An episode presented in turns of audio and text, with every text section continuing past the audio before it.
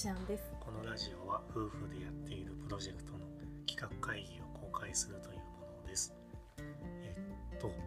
実は前回のがなぜか撮れていなくて。撮り直しなので一周空いてます。はい。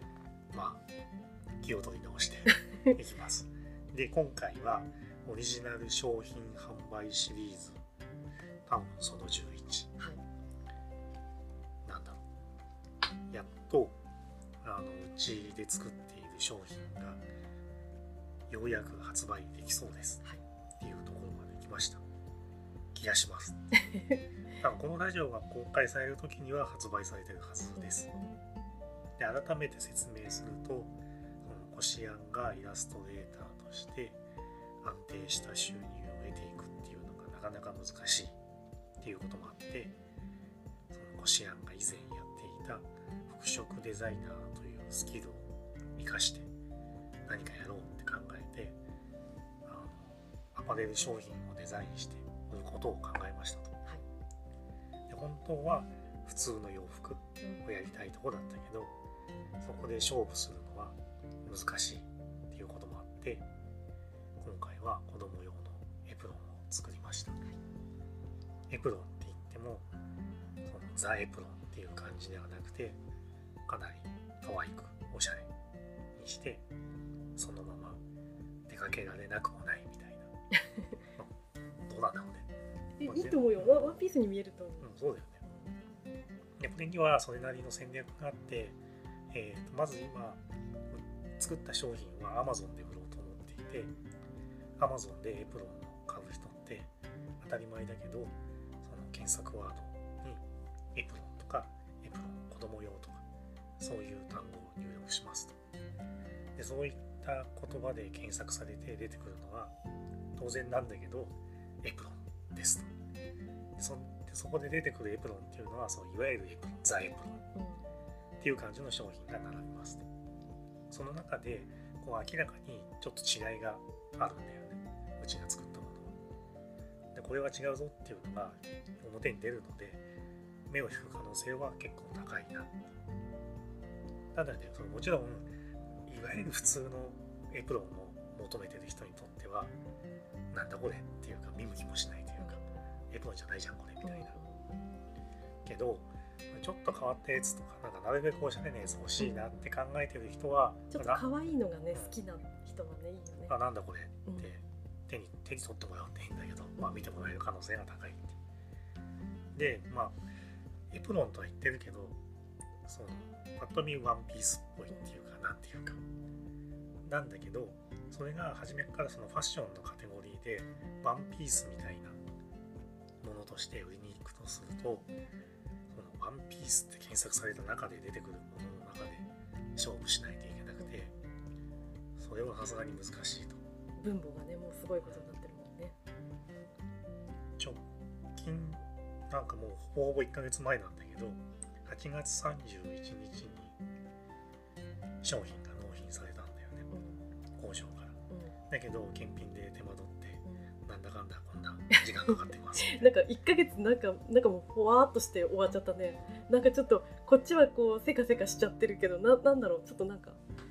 スピードの温度差っていうか。ちょっと、まあしょうがないね。うん。で今回のエプロンはシャンブレー生地。はい。ネップが入っていてそれがななんていうの筋みたいになっているやつとかがあってそれが不良品なのか不良品じゃないのかみたいなところでその工場側と見解が合わなかったりとか。ちょっとね私たちもそのその単を見たわけじゃないからさなんかどれくらいの割合で入ってるとかってちょっとあんまり想像できないよね。でまあ工場からしてみればそのうん。当然それぐらいは入りますよみたいなところのうん。まあ多少はね。あって不良品と認めてくれなかったりとかなかなか難しいというかしかもその工場とのやり取りで結局また輸送で片道2日とかかかったりとかするんで、えー行って帰ってってやると結局1週間ですみたいな。なんで、まあ、なんだかんだで発注から納品検品修正ってやっていたら1ヶ月半以上かかってんだよね。うん本当はもっと早く発売できると思っていたけど、ね、なんか私たちの想像だとさなんかこうね生産まで2週間2週間14営業日って思ってたからちょっとなんかちょっとスケジュール狂っちゃったよね。うん、まあまあそこはしょうがない、検品ねうん。移送のまあこれねでも結局じゃあ売っちゃった後にクレーム来てる方がよっぽど大変だから、うん。そこはしょうがないよ。ねもちろんでようやく発売したわけだけどすしたするわするわけだけど作って終わりじゃなくてこれをいかに売るかを考えないといけないと。で Amazon 内での広告も出すけどそれとは別にポシ &Twitter でプレゼントキャンペーンやったりとかインスタでこの商品を着ている女の子のイラストを描いてみるとかそういうのをやりますと。ただねあのまだワンサイズ展開なんでその本格的にやらないけど当然サイズも増やす予定で商品としてそれなりになってきたらインスタで活動しているちょママさんとかに商品を送ってちょっとレビューしてもらうとかそういうのもやってみてもいいのかもしれない。なかなか難しいけど。まああとなんだろう一応不良うちとしての基準としては不良と認識したけど工場としては不良じゃないって言って帰ってきちゃったやつがいくつかあるんでそれはそれで送ってもらってそのプレゼントとかにまあ B 級品みたいな感じだけどまあそうかなって考えてますと。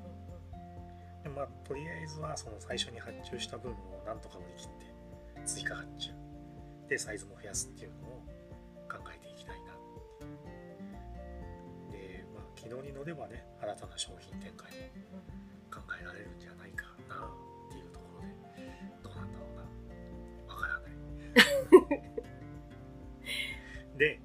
あの Amazon で実際に売り始めたらやらなきゃいけないことがあって毎日そのどこに表示されるかっていうのをチェックしなきゃいけないっていうね、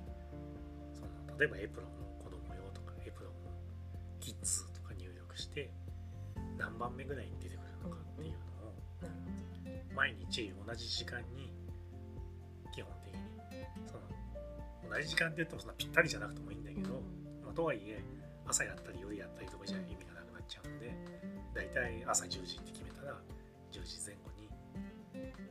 検索してどれぐらいの順位に出てくるのかっていうのを見ておかないとその広告かけたりとか、まあ、いろんなそのツイッターで何かやりましたっていう時にどれぐらいそれが効果あったのかっていうのが分かんなくなっちゃうんで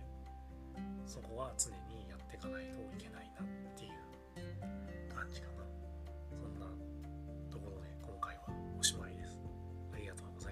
ありがとうございました。